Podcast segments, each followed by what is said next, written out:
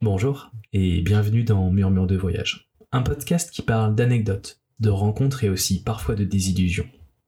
À chaque épisode, une ou un invité va venir partager son récit de voyage avec humour et sincérité. Je vous souhaite un bon moment en espérant que ces murmures vous donnent le goût du voyage.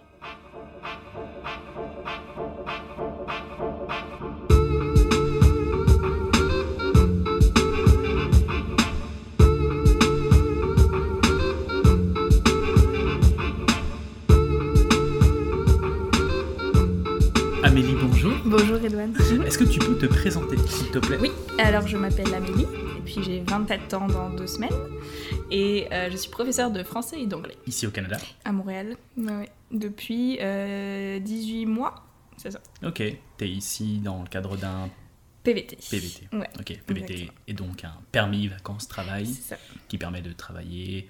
Euh, C'est un permis ouvert qui permet de travailler pendant Ouais. deux ans. exactement. Ok.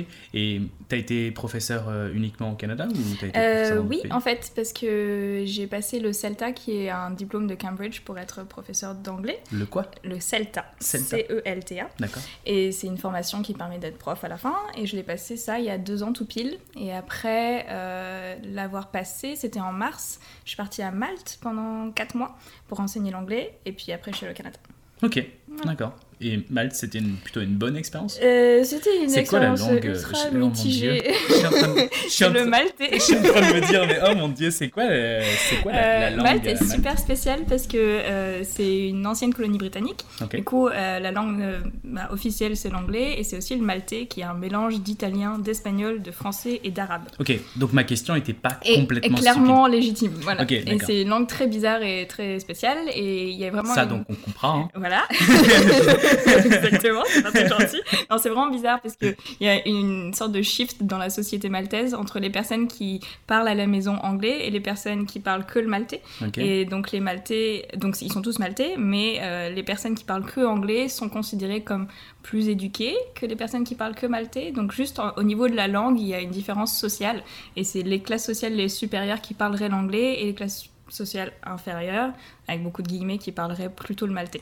Et donc euh, les personnes, les, soci- les familles entre elles se jugent en fonction de la langue qu'elles utilisent, alors que tout le monde est bilingue bien sûr.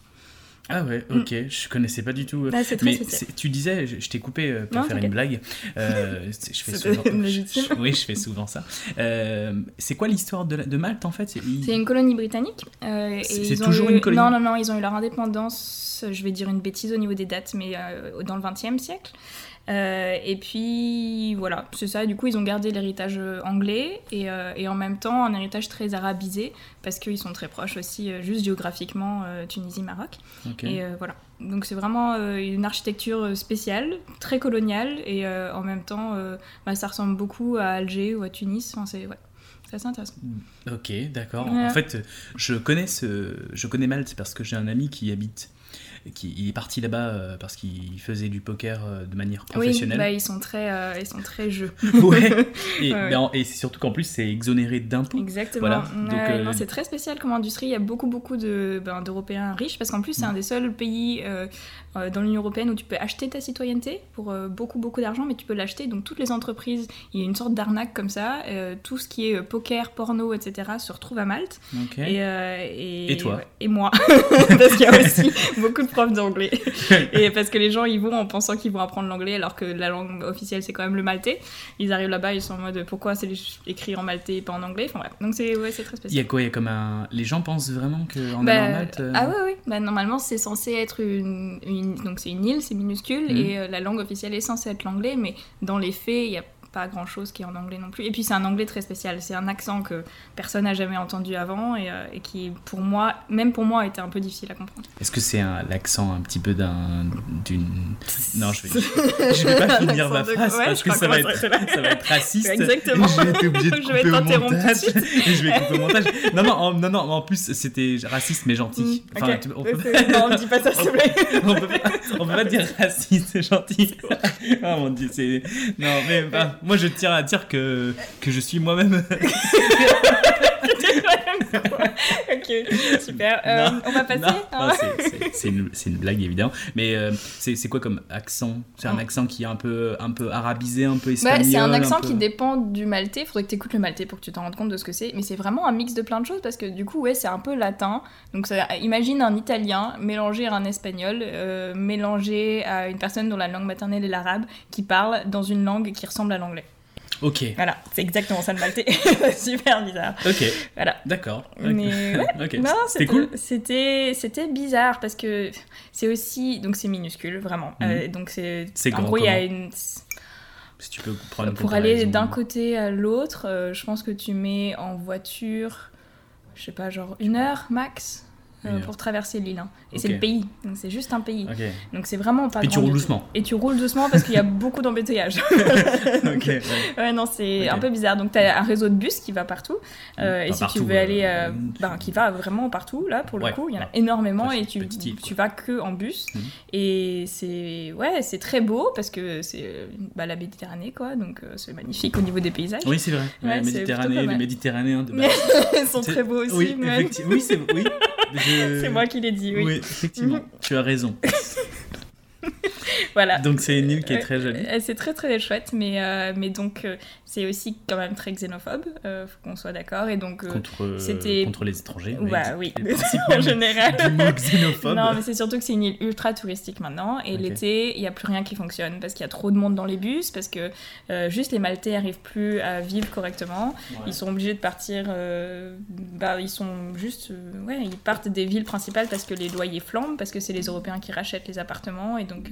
En fait, ils sont, ils sont xénophobes et, ils- et je- et on peut même ajouter qu'ils sont contre les touristes oui, particulièrement. exactement. Oui, c'est vraiment ça. Ok, C'est pas contre l'immigration. C'est pas. Ben, le problème, c'est que c'est une immigration un peu particulière qui est soit euh, des Européens riches qui vont et qui jouent comme ton ami euh, au poker et ce genre de choses, Voilà. ou alors c'est juste. euh, Après, mon ami, en fait, euh, lui, juste pour le défendre, Je l'attaque pas. hein. il s'appelle Johan, il est très gentil, c'est un joueur international de poker. Et lui, en fait, il habite là-bas, mais c'est juste. il joue pas au poker là-bas, en fait. Enfin, il joue en ligne. C'est un joueur en Mm. ligne. Il fait euh, de temps en temps des championnats du monde. Euh, bah, Il y a plein de championnats différents là, de, de- de poker dans le monde, donc il voyage quand même pas mal. Mais sinon, il joue en ligne principalement. Et il a été euh, là-bas parce qu'il trouvait que l'île était vraiment très belle et il ne voulait plus payer d'impôts. Oui, je comprends. Voilà. ça, va. C'était vraiment, les, je dirais, les deux. Les- Mais c'est vrai que c'est très joli. Euh, moi, ça me plairait pas sur le long terme. Mhm. 4 mois, c'était trop long déjà parce que j'ai l'impression que tourner en rond, en fait, c'est petit. euh, tout le monde se connaît. Enfin, ça fait vraiment mentalité insulaire et, euh, et tu sais que t'appartiendras jamais vraiment à cet endroit-là. Euh, parce, parce que euh, bah, j'habite pas là, parce que je suis pas née là, parce que je parle pas maltais, etc. Et juste cette sensation de toujours être un peu une sorte de touriste, ça me va pas, moi. Donc, euh, Ouais. voilà, pour ces raisons-là, j'aurais pas pu rester longtemps. Puis il fait super chaud, mais tellement chaud, c'est horrible. Mon premier jour de cours, c'est donc j'étais toute jeune prof et puis c'était littéralement mon premier cours de ma vie et il n'y avait pas d'air climatisé parce que c'est une vieille école et j'avais mes gouttes de sueur qui tombaient comme ça sur les copies de mes élèves juste devant eux et c'était dégueulasse. Oui, je, te, oui, Voilà. je confirme. C'est- immonde. c'est pas du tout Les hygiénique pauvres- euh, Non, en du cette tout. période C'était de, terrible. de confinement. Ouais, Et... Donc euh, tout le monde avait des énormes auréoles sous les aisselles, etc. Enfin, c'était génial. Mm, Je me sentais très attirante. C'était cool. Ok, Voilà. c'est quoi C'est un, climat genre euh, chaud, euh, chaud humide? Euh, ouais, oui, oui, oui, essentiellement. Ouais. Ok. Ouais. Voilà, donc c'était pas très agréable pour ça. Après, c'est très joli en vacances et tout, mais c'est vraiment le genre de, de lieu touristique par excellence où les gens vont l'été euh, se mettre des cuites et puis retournent en France, quoi. Et donc les gens que tu rencontres sont pas non plus les personnes les plus intéressantes au monde. Mais après, C'est cher mais- Non, c'est aussi pour ça que. Ah, c'est vraiment pas cher. Non, non. Bah, L'alcool est moins cher que l'eau, ce genre de truc, quoi. Ok. Il y a une phrase que j'ai relevée, euh, que tu as dite. Tu as dit. euh, alors, je vais, je vais pas te parapher exactement parce que je m'en souviens déjà plus. Mais tu as dit euh, je pourrais pas me sentir bien parce que j'aurais toujours l'impression d'être une Mhm. touriste. Euh, mais je te connais un petit peu. Euh, T'aimes voyager. Et tu te sens pas tout le temps une touriste dans tous les voyages où tu vas? Enfin, les pays que tu justement, euh, en fait, je pense que maintenant dans ma vie, il y a une différence entre les pays où je vis et les pays que je visite. Ouais. Euh, et quand je visite quelque part, évidemment que je vais me sentir comme une touriste parce que c'est le but du voyage. Et donc, je suis allée à Cuba, par exemple, il n'y a pas très Mhm. longtemps. Et évidemment que tu es une touriste sur place parce que, en plus, la société cubaine te fait bien sentir que t'es pas cubain, etc. Ouais. Mais c'est pas grave parce que c'est admis. Il y a vraiment ce truc de je suis là pendant une durée limitée, je sais quand je reviens. Et, euh, et donc, tout le principe est juste de profiter du voyage parce que je vais repartir. Quand je vis quelque part, là c'était le cas de Malte, je savais pas exactement quand ça allait se terminer, c'est le cas du Canada, c'était le cas de l'Australie avant, etc. J'ai toujours ce truc de euh, je veux pas être une touriste à l'endroit où j'habite et je veux juste habiter sur place. Et donc avoir mon appart, avoir mes amis, avoir euh, juste une routine, un travail, enfin c'est vraiment une situation ultra différente. Et dans ce cas-là de j'habite quelque part, non, me sentir une touriste, j'aime pas ça. Et à Malte, t'avais Mm. beau habiter, t'avais beau ça. avoir ton appartement, Ouais, etc., bah, ta routine, ouais. tu te sentais comme une touriste. Exactement, tu fréquentes quand même que des immigrés en général. J'appelle immigré parce que j'aime pas le mot expat, Mhm. juste pour le dire, mais donc euh, expat, immigré c'est la même chose, mais j'aime pas le mot expatrié. Mhm. Et, T'aimes pas le mot expatrié? Non, parce que c'est vraiment une différence. Les expats ils sont blancs et riches, et les immigrés c'est tous les autres, c'est dégueulasse de juste de, de trier les gens C'est vrai, c'est vrai, que ce que c'est vrai ce que tu dis. En fait, ouais, on est, on est des Mais immigrés, oui, on s'est juste donné un autre nom parce ça, que mais c'est vraiment raciste. immigré, tu penses à un mec dans une barque qui- Exactement. qui traverse la Alors mer. que expatrié, bah non, Non. il fait des petites soirées entre Français Ouais. à l'autre bout du monde et puis c'est Bah, sympa. entre Français ou autres Ou d'ailleurs. autres, non, Oui. bien sûr, mais, mais Ça, ouais. Parce qu'on on aime bien taper aussi sur notre communauté. Oui. Moi le premier. Oui, oui, la deuxième, Voilà. Bah, clairement. Toi la première, La ouais, finalement toi la première et, moi en deuxième ou troisième. mais euh, mais ouais, mais en fait euh, on fait tous la même chose. hein. Oui, bien sûr. Puis euh, quand on, je fais juste une parenthèse, je Mhm. pense que c'est pareil pour toi. Quand je suis arrivé au Canada, je me suis dit ouais, mais moi j'ai envie de, j'ai pas envie d'habiter sur le plateau, j'ai envie d'avoir plein d'amis Mhm. euh, québécois. Puis en fait, euh, bah, 90% de mes amis sont des Français. Mhm. Ouais, non, c'est la même chose. Ouais, ouais, je m'étais dit la même chose en Australie aussi. De, Mm. Je veux pas traîner qu'avec des gens qui viennent d'Europe, ce genre de choses. Mais c'est beaucoup plus difficile que ce qui Ouais. est prévu. Et euh, je me suis, j'ai longtemps réfléchi à pourquoi c'était aussi difficile. Mm. Et puis parce qu'on est dans la même mentalité de rencontrer des Québécois. Évidemment, je pense que toi et moi, on en a rencontré plein, c'est pas le problème. Mais c'est juste que c'est plus compliqué que ça. C'est beaucoup plus compliqué de parler avec des Québé- Québécois ou même d'autres, euh, Mhm. d'autres, euh, euh, d'autres- L'explication que je peux peut-être trouver par rapport à ça, c'est que quand tu arrives dans un pays, euh, toi, tu es dans cette logique de rencontrer des gens nouveaux, etc. Mais les personnes qui habitent déjà sur place, c'est pas le cas. Ils ont déjà leur entourage et puis leur groupe d'amis, des gens qu'ils connaissent depuis genre Mm. le collège, etc. Et puis, alors oui, ils sont sûrement contents de te rencontrer, n'empêche que c'est pas du tout la même mentalité de. Euh, ils ont pas besoin d'amis, quoi. Et alors que nous, si. Et donc, tu rencontres d'autres Français parce qu'ils sont dans la même démarche et forcément, c'est plus facile de rencontrer des gens et d'être ami avec des personnes qui ont envie d'être amis avec toi. Mm, ouais, absolument. Donc, euh, Ouais, et puis euh, il y a aussi le fait que, peut-être je vais certainement me répéter, mais mais il y a aussi le fait que bah, on est juste éphémère pour eux. Mhm. Ils savent pas si on va rester longtemps ou non. Donc c'est difficile aussi de te lier Mhm. d'amitié avec quelqu'un qui va potentiellement repartir dans son pays. Donc euh, tu tu perds un peu ton temps. euh, Mm. Et moi, le premier, je me rends compte, là, j'ai encore une amie qui part à la fin du mois. Bah, c'est à un moment donné, t'en as un petit peu marre là, de, de rencontrer des gens puis, euh, qui se Ah barrent après. Mm. envie de, donc, euh, donc tu t'éloignes un petit Mm. peu euh, de, de tout ça, de toutes les personnes qui potentiellement vont partir. Puis Mm. bah, tu essaies de te faire un autre cercle ou de trouver une autre solution, Non, complètement. de ouais. rester chez toi, Ouais. c'est sur ton canapé.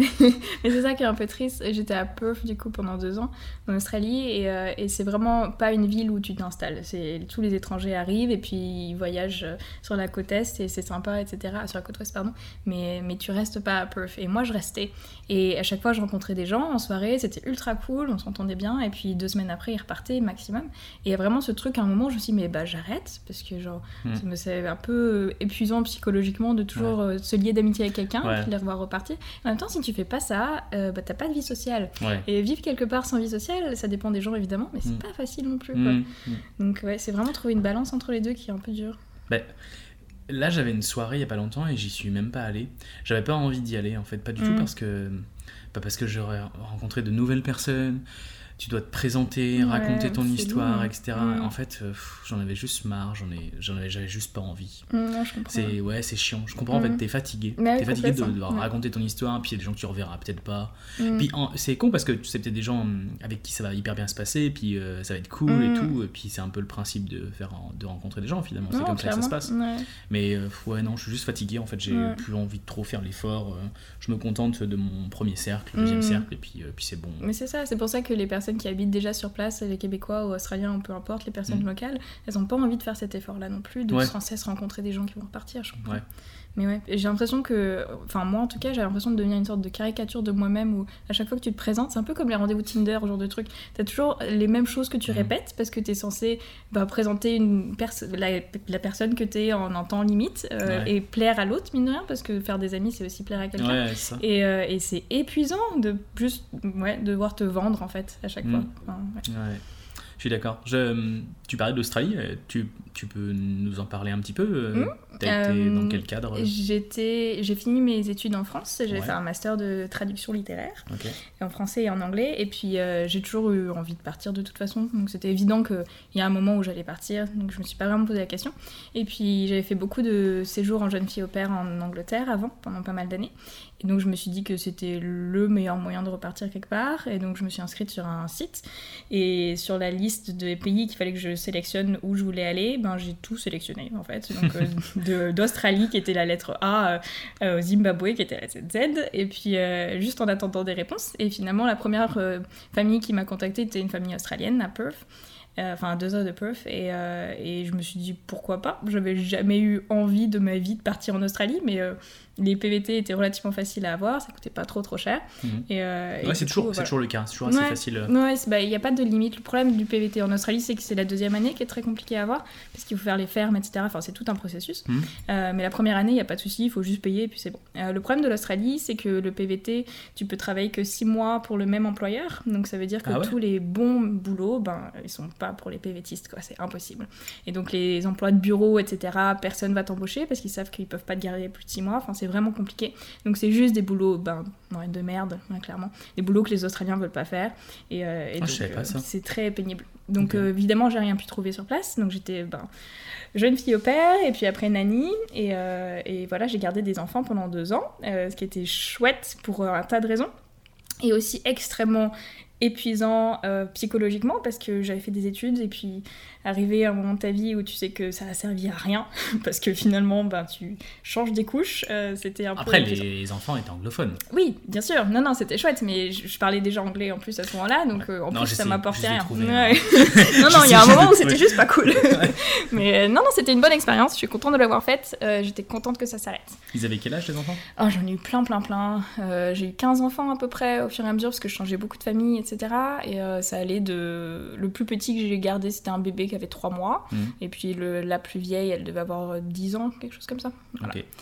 Je me souviens que tu m'avais raconté une anecdote euh, Ouais. sur, euh, sur une famille au père. Attends, que j'essaie de me souvenir.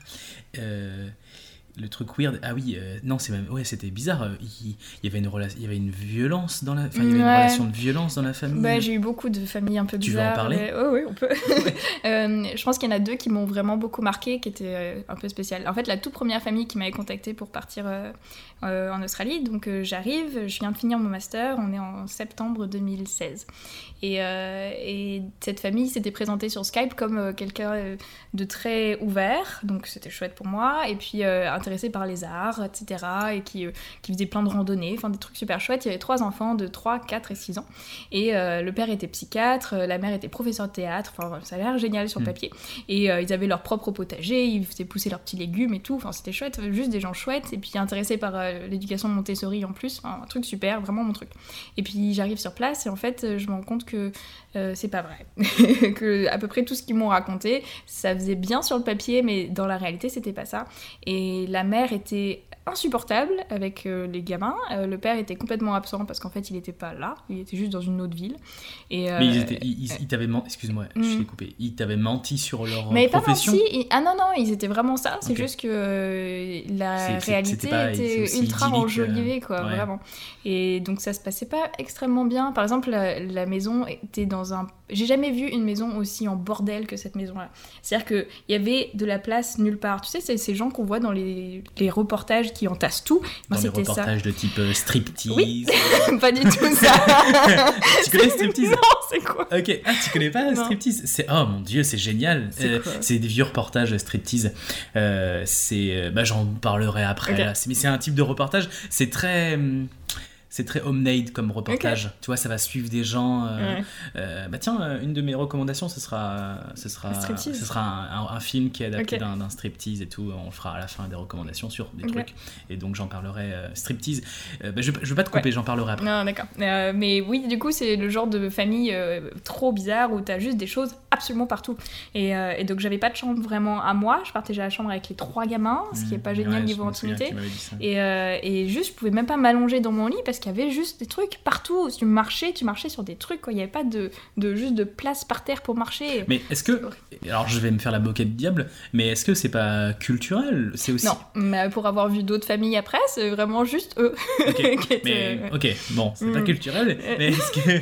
Ok, c'est pas culturel, mais est-ce que, je sais pas. euh, euh, Ils avaient l'air de vivre, la manière dont ils t'ont expliqué, ils avaient l'air de vivre un peu à la cool. euh, Est-ce que c'était pas une façon de vivre un peu Genre, je Oui. m'en fous de tout. Ah, clairement, je- c'est vraiment je une façon de vivre, mais, euh, mais après, il y a des façons de vivre qui fonctionnent avec certaines personnes et pas avec d'autres. Euh, moi, je suis pas maniaque, mais ça allait pas avec moi parce que j'avais juste pas l'impression d'être chez moi du tout. J'avais même pas d'endroit à moi, en fait. Ouais, Je crois que ça, c'est ça par qui était euh, difficile. Ouais, quand Et quand tu des gardes des gamins toute la journée, crois-moi, t'as juste besoin d'un moment. Le seul Ouais. endroit où j'étais tranquille, c'était aux toilettes, quoi. C'était vraiment littéralement genre, il fallait que je fasse semblant d'aller faire pipi juste pour être en mode, c'est bon, j'ai deux secondes à moi et Mm. et je peux pas être avec les gamins. Ouais. Donc c'était pas facile. Et en fait, les enfants euh, avaient clairement des problèmes psychologiques parce que la mère était vraiment très spéciale. Euh, et le plus âgé, 6 ans, très très intelligent, euh, mais très intelligent, mais très torturé aussi. Et, et avait. Torturé psychologiquement. ah oui, clairement. Et refusait toute autorité parce que la mère était vraiment difficile. Et donc avec moi aussi, c'était pas génial. Donc les premiers jours, mais même à la fin en fait, euh, régulièrement, je, donc je leur faisais à manger et puis ils crachaient dans mon assiette. Puis après ils crachaient dans l'assiette de ses frères et sœurs. Puis quand je, donc ça monte un peu en ton, etc. Je suis absolument pas violente, mais mais genre forcément ma voix monte parce que c'est de l'autorité. Euh, la mère venait m'engueuler moi parce qu'il fallait pas que je monte la voix. Et puis j'avais pas le droit de dire euh, I hate, euh, I don't care. J'avais pas le droit de dire des choses qui soient trop excessives. J'avais pas le droit de leur montrer juste de, de regarder une vidéo sur YouTube en américain parce qu'elles supportaient pas l'accent américain. Ouais, je me souviens que tu m'avais dit ça. I don't care, ça veut dire je m'en fiche, Mhm. mais I hate, ça veut dire. Hate, je déteste. Ah Ouais. oui, hate, c'est déteste, oui, c'est vrai. Et euh, ouais, donc c'était vraiment juste. Elle était un peu bizarre. Et donc le gamin était vraiment torturé. Un jour, je suis rentrée le soir et puis il se, il se lacérait les joues avec ses, ses ongles comme ça. Et donc ça, il était plein de sang. Puis j'arrive, je lui prends les mains, je dis mais qu'est-ce qui se passe, etc. Et la mère était à côté, j'avais pas vu. Et je lui demande mais qu'est-ce qui se passe? Et elle me dit ah bah non, mais ça va pas très bien, il faut lui laisser faire ses propres erreurs. Je dis mais Ouais, petit gamin, il, a, a c'est de, Il a c'est de 6 la ans, il est en train de se. c'est de l'automutilation. Oh c'est là. terrible. Donc ça allait vraiment pas bien euh, dans cette famille-là. Et puis, euh, et puis après, toute l'histoire que je t'ai racontée euh, avant de, de ce périple-là. Ouais. Avec la voiture Ouais. ok. Est-ce que tu peux le raconter Alors, moi, je veux pas faire semblant de. de- Ouais, de- ouais. Mais Non, je veux bien, mais peux, je veux bien, mais- ça peut être, c'est intéressant pour les C'est un autres. peu long, mais. Bon, c'est pas grave. Moi, j'avais plus ou moins que ça à faire là. Euh, donc euh, juste après cet épisode euh, de Félix qui se lacère les joues, j'ai décidé que c'était pas trop possible cette situation et puis j'en avais vraiment marre. J'étais là pour profiter de l'Australie et pas pour garder des enfants qui allaient vraiment pas bien et puis je me sentais vraiment pas bien moi en plus. Donc euh, par une amie, le conseil d'une amie, elle était partie en Australie trois ans avant et puis elle a été travailler dans un refuge à kangourous où, qui était à genre 5-6 heures de l'endroit où j'étais. Et, et donc je propose à la famille, est-ce que je pourrais prendre deux semaines pour aller faire du bénévolat là-bas Ça a l'air sympa, etc. Donc euh, heureusement, Chevonne, c'était la mère de famille, euh, elle était très sympa avec moi, elle était très bizarre, mais ultra sympa. Et donc elle me propose de me prêter euh, une des voitures qu'elle avait en plus pour que j'aille faire mon petit périple, etc. Tout ça en échange de garder euh, les enfants pendant, je crois, je crois que c'était 5 jours pendant qu'elle, elle partait ailleurs. Donc, genre, un truc ultra lourd et difficile pour moi pendant 5 jours, mais qui valait le coup parce qu'après deux semaines, je pouvais partir. Bref. Du coup, euh, je prends la voiture, ultra heureuse, en mode c'est bon, j'ai deux semaines à passer avec des kangourous, ça va être génial. Et puis, euh, et puis voilà, moi la liberté quoi. Donc euh, je suis sur les routes euh, australiennes, je descends dans ce refuge qui est vraiment au milieu de nulle part, euh, sur la côte ouest. Mais vraiment, il n'y a rien aux alentours quoi. Donc c'était 6 heures de route. Euh, J'arrive dans ce refuge-là, euh, je devais y rester donc deux semaines, et puis euh, la première nuit, hmm, ça avait l'air un peu étrange et personne vraiment m'accueillait, et puis le lendemain j'ai rencontré tous les autres bénévoles, qui étaient genre 6 je crois, Euh, il y avait que des Français, sauf une qui était danoise. Donc euh, je passe la journée euh, à parler avec eux, c'est sympa, etc. Puis je m'occupe des kangourous, c'est des bébés kangourous de Joey qui, qui ont genre 3 semaines, 4 Des semaines. bébés kangourous de Joey Ça s'appelle des Joey, euh, les, bébés, bébés kangourous, on appelle ça des Joey. Ouais. Et euh, qui donc ont plus leur maman ou ce genre de choses, ou leurs mamans peuvent pas s'en occuper, du coup faut les nourrir au biberon. C'est qui tous qui ramène euh, ces, ces bébés Ça peut être plein de gens, c'est des personnes. Soit on les trouvait euh, comme ça partout, parce qu'il y a des kangourous juste partout, euh, donc ils sont abandonnés, puis il faut s'en occuper, ou alors c'est des gens qui venaient nous les amener, ce genre de choses. Donc il y avait des kangourous, mais aussi plein d'autres animaux, euh, des perroquets, etc. Enfin, Et ce refuge, c'est un refuge qui était dirigé par, euh, qui a été dirigé par le gouvernement Non, ou par non, c'était un truc privé, ça s'appelait. euh, ça a fermé depuis, je vais expliquer pourquoi. Et, euh, et c'était dirigé par Fred. Et donc j'étais en contact avec Clémence, qui elle s'occupait vraiment de la gestion du truc. Et ça faisait très longtemps qu'ils étaient là, genre une vingtaine d'années, un truc comme ça. Donc ils avaient vu défiler et défiler des bénévoles. Et en gros, ça fonctionnait que grâce à l'aide des bénévoles, quoi, vraiment.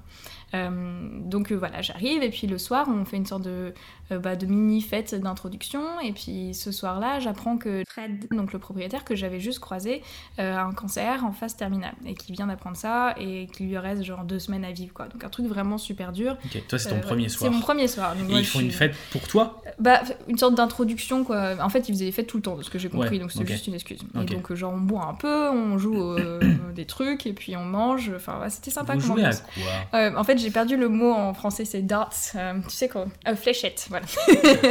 On jouait à ça. Et, euh, et donc, c'était sympa comme ambiance. Puis, je m'étais vachement rapprochée de la danoise, qui était ben, la seule fille qui n'était pas française à ce moment-là. Euh, Lisa, elle s'appelait. Bref. Et donc, on joue à ça. Et, et Fred commence à boire, et puis à boire, et puis à boire beaucoup, beaucoup, beaucoup, alors que bah, nous, pas trop, quoi. Et il commence à être un peu bizarre, un peu insultant. Et en fait, il commence à s'en prendre à mon amie, donc Lisa, qui était danoise, et puis qui était lesbienne. Et donc, il commence à avoir des propos ultra homophobes euh, qui, moi, me vont pas trop. Puis, comme je connais pas le mec, c'est pas parce qu'il a un cancer qu'il a le droit de se faire ce genre de commentaires. Euh, donc, personne dit rien parce que tout le monde le connaît, mais moi, je connais pas, donc je me permets de dire un truc. Et, euh, et ça lui a pas plu du tout. Et il me fout une droite. Et c'était très intéressant et très intelligent. Et euh, j'étais là comme ça, un coup de poing. C'est-à-dire qu'il était ivre et donc il titubait, et puis il m'a foutu un coup de poing dans la tête. Donc je suis un peu sur ce choc parce que personne m'avait foutu de coup de poing avant quand même, donc c'était un peu étrange. Voilà, euh, Lisa était euh, complètement paniquée parce qu'elle a pensé que c'était sa faute, etc. Enfin bref, donc elle me prend à part, Attends, on va on dehors. reprend, on Ouais. resitue. Mm. Toi, t'arrives dans ce, Oui. t'arrives dans ce, dans ce refuge pour jeunes kangourous. Ok, c'est le- c'est le premier soir. Mhm. Vous décidez, il y a une fête qui s'organise plus ou moins parce que tu viens d'arriver ou parce que tous les soirs ils font une fête. C'est ça. ouais. Ce centre, il est géré par un couple Mhm. et Fred a appris précédemment qu'il avait un cancer en phase terminale. Il passe la soirée avec vous, lui il boit euh, Comme un trou. comme un trou, c'était le terme exact que, que j'avais, mais je me demandais si j'allais le dire ou non. Il boit comme un trou et il finit complètement bourré. S'ensuit une discu- discussion, discussion, pardon, euh, discussion. C'est une dispute Ouais, discussion, C'est pas ça, mal. ouais. discussion euh, entre, entre vous trois. Il insulte ta copine, ton amie euh, Lisa, qui Mhm. est danoise et lesbienne. Et, euh, et donc toi, tu la défends et il, il te frappe. Voilà. C'est- une bonne, euh, bon résumé jusqu'à maintenant. ok. Euh, ouais, voilà, c'est un peu ça qui s'est passé pour le début. C'est juste le premier soir. C'est juste le premier soir. Euh, donc euh, je suis un peu énervée, hein. clairement. Mm. euh, ça me plaît pas trop comme situation et j'ai pas envie de rester dans un endroit où où il y a ce genre de mec qui me met mal à l'aise, quoi. Bah, ça c'est ce qui s'est passé, mais toute la journée j'étais pas non plus ultra bien et les- Et Je sais pas, il y avait juste une sorte de vibe super bizarre avec ces deux personnes euh, un peu âgées. Donc, Fred et Clémence. il y avait une- genre une soixantaine d'années, quelque chose comme ça. Bref. Et donc, euh, le lendemain matin. ouais. Je veux bien que tu. pour- Pourquoi tu te sentais mal? Qu'est-ce qui. Euh, déjà, je, Je dormais pas. Je me souviens ouais. que Excuse-moi, je te, Ouais. je te- je te Non, pose une question et je te coupe.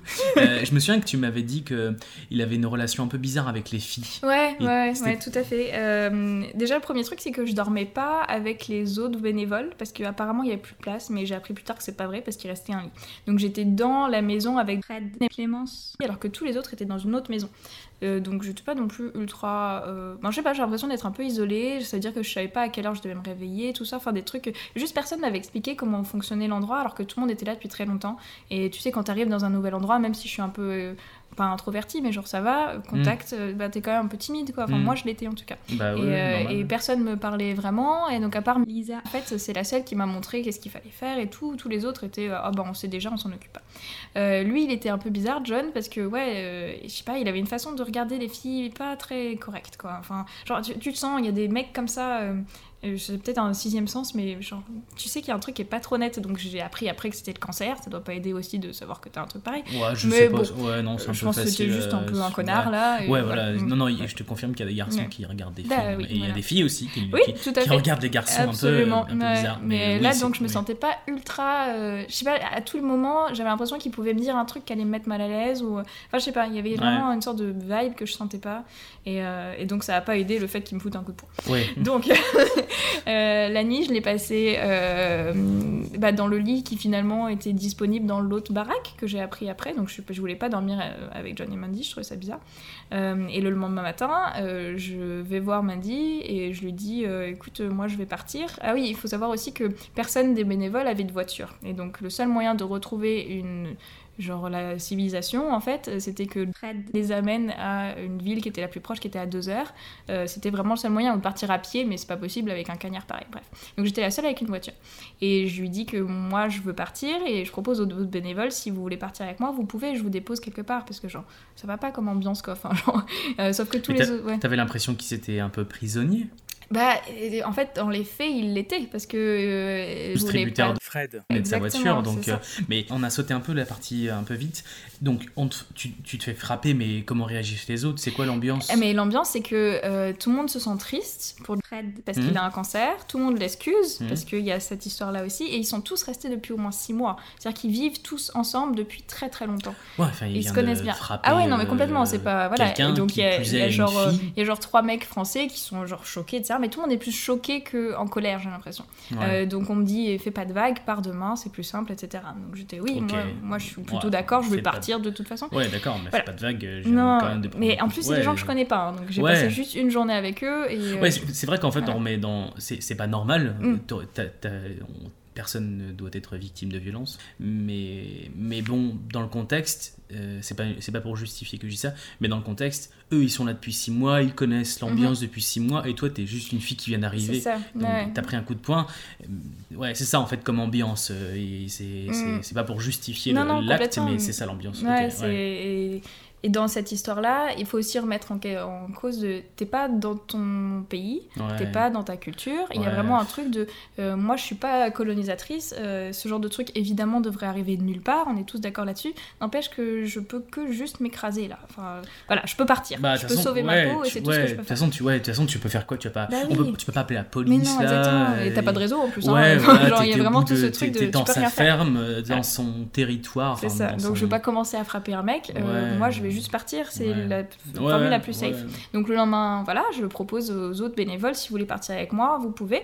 Euh, les gars décident de rester. Il y a juste une autre fille, Julie, qui était euh, très jeune, euh, 18 ans. euh, C'est sa première expérience à l'étranger, qui elle était là depuis très longtemps parce qu'elle voulait devenir vétérinaire. Enfin bref. Donc euh, c'était le truc de sa vie. Et elle veut partir aussi parce qu'en plus il y avait un truc bizarre avec Fred. Elle se sentait pas méga à l'aise. Et puis donc Lisa, qui là clairement voulait partir parce que bah, voilà, c'était juste pas possible d'être, d'avoir des comportements homophobes autour d'elle. Elle, était, elle y était Ouais, depuis combien de depuis temps pas mal de temps, deux mois, je crois, un truc comme ça. Ok. Ouais. Mais elle est.